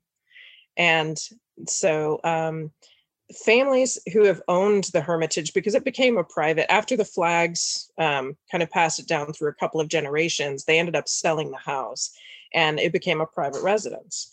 And um, some of the families that have lived there since the flags sold it have reported seeing a woman in white floating through the hallways of the house. Um, I saw an interview with a man who grew up in the house that um, he used to have one of the second floor bedrooms. And he said every time he walked through the hallway, his hairs would stand up on the back of his neck um, and have like strange sensations when he was walking through there. And lots of people have reported seeing her in the graveyard and having strange things happen to their rings when they visit there. So, um, one of the people who has stories like that is our friend Noelle, who was obsessed with this story when she was a kid and um, told me that I could share what happened to her. Um, there's one of the legends that goes with the grave of Alice is that you're supposed to, if you walk backwards around Alice's grave 13 times, starting at the right bottom corner of the grave slab and ending at the letter A in Alice, then there are a couple versions of this, but one of them is like you leave a coin or a ring on the grave and she will come over the wall of the cemetery to see you. The other version is if you lay, I know, the other version is if you walk backwards 13 times around the gravestone and then you lay down there, then she will visit you or you'll have a wish granted. Those are the two versions of like that or you'll be really dizzy and yeah. That's what she said. She's like, people feel lightheaded when they do this, but it's probably because they just walked around backwards yeah. 13 times. But um, so she and her brother and mother went to visit this site when she was young. And um the grave. Mm-hmm, yeah, the okay, graveyard. At the church, at the, the and they did also go to her house. They did also go to the Hermitage house after Hermitage. they went to the graveyard. So um, when Noel went there, with her and her little brother, they decided they were going to try this walking around the gravestone 13 times thing. And the version she knew was um, that you, the one where you lay down in, in the, on the gravestone or right next to the gravestone after you walk around. So she was the first one to do it. She lay down, she didn't feel anything, nothing was different. Um, and then her mom did it and she didn't notice anything right away either. But her brother, who was four years old at the time, um, and really didn't get any of this except that you know the feeling you know of anticipation and stuff that everybody else is kind of feeling. But you know so he did it and he's just having fun. He walks around 13 times. And she said that when he laid down on the ground he turned the color of that grave slab immediately because he jumped up and said mommy something's tugging on me. And they had to get up and leave. What? No and so as they were leaving the cemetery afterwards, her mom then looked down and noticed something. So her mom had been having these medical conditions that caused some swelling in her um, in her extremities. So her her fingers had swollen for a, a good little while, and she had not been able to move or remove her wedding ring for a long time. And she looked down and realized that her wedding ring had been turned around on her finger so that the diamonds were facing inside to her palm. And she couldn't have done that on her own. What? So, and I've read other stories of people going to the grave and like they're and having the same kind of situation of like their their fingers are swollen, but all of a sudden the ring is like basically flying off their finger when they leave the graveyard. Um, so like i said noelle didn't feel anything in the graveyard but then when they went to the house afterwards she said they were walking up the steps to the house and she felt a really really cold sensation all of a sudden where she's like it wasn't just a chill and it wasn't just the creep she was like it was a cold cold feeling of not being right and she's like i couldn't tell if it was a pull or a push but i could tell i was not supposed to be on those stairs right then so she had those experiences and um Yes, I know. So th- that was kind of cool. Those stories about Yeah. Alice Flagg's um, story, but you know, like I said, it's it's a really popular one. It's been turned into a bunch of other stuff. Um, there was an opera written by a South Carolina resident, um, Joseph Kaz, called Alice Flagg, which I started to listen to and then forgot I had put on YouTube, and then went upstairs to do the laundry and freaked the shit out of my children who aren't used to hearing opera in my house. And it was on YouTube, so the sound wasn't great. I walked back downstairs and they're like, "Oh my god, ghosts!" um, and here's the kicker, and this is my favorite. so in 2017, Lifetime created an original movie that's kind Oh, of based on the oh, Alice no. Flagg myth. Oh, It is called it is called Honeymoon from Hell. And if you want to rent it for $2 on YouTube, you can totally do it because I'm going to drop a link in the show notes. And I watched it yesterday with my kid. It will give you a solid hour and a half of just snarky, like mystery science theater joy to watch Oh. this movie. I guarantee. Is that how you got some of her attitude for your Yeah, telling yeah. of the story of like I'm totally. storming off and slamming my door? no, that all came from my experience with my 10 year old, actually. oh well, I mean, of course, with myself, I know what I was doing at 15, but I Oh just yeah. thought maybe, that- maybe exactly. lifetime Yeah. interpreted. No, the, the, the lifetime interpretation has a lot more to do with the storyline they created around the myth than the myth itself. The synopsis of it is uh, young newlyweds Julia and Rivers find themselves stranded at a coastal bed and breakfast during a dangerous hurricane. At first, they try to make the best of it and get to know the other trapped travelers, but as events start to get odd and then suspicious, Julia begins to believe they are being haunted by a legendary ghost. and, uh, like I said, honey. For me, the true hell of that movie was the over enthusiastic bed and breakfast host, played by the mom from Seventh Heaven, who insists on leaning over all the guests to talk to them like all the time and makes them eat all their meals with her. I was like, that would be the reason why I would never ever visit a bed and breakfast ever again. Like, I don't want that. I don't want that lady. This Right. is not the experience. It's honeymoon from hell. I don't need a ghost Oh but, um, gosh. Yeah, it's riotously stupid and it's super fun to watch. so you should totally watch it. Well, all I gotta um, say is to Dr. Brother that Mhm. Alice did become famous and is still famous. So, you know, you failed. You failed. Well, and, and here's the here's the kicker. And I'm gonna pull. I, I told you I told you during our little break that I was gonna do this. I'm pulling a Patrice with the grave the guide stones thing. If you um if you want to hear what's really true about the Alice story and what's not, then get on to Patreon and sign up because you'll get access to the after talk where I'm going to go through a little bit more about the history of Alice Flagg and tell you what's legit and what is not. So there you go. Oh, Welcome, new patrons. Woo! Woohoo! Yes. You also get Courtney's Yes. drink recipes when I get around to putting them up. the cards, the that cards, drink cards. cards. Yes. Mhm. Those are nice. Well, thanks everyone Yes, for they are. listening to us. We Thank appreciate you. you. so much for being episode 78. 78. We're gonna have to like do something, maybe by 100, maybe by 100 we'll be together. Maybe. Oh, Lord, I hope so. Wouldn't Let's be make fun? that a goal. Okay. Okay, let's we need to write a note to God and Joe Biden to say, please, can we have a party for episode Yes. 100? Please. All right, y'all. will not handle snakes though. We'll not handle snakes. Bye, y'all. Bye.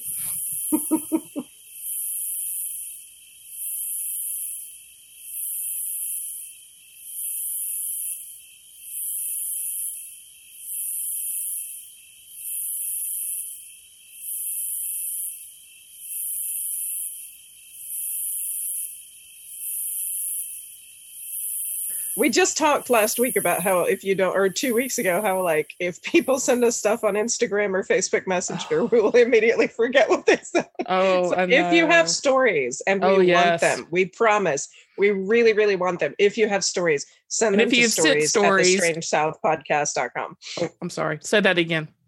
Oh, yes. If you have stories, send them by email to stories at the strangesouthpodcast.com. Or the no, wait, not even podcast. That's a handle. Shut up. I do this wrong all the time. Try it again. the Take Strange South. Send your stories to stories at the strange south.com.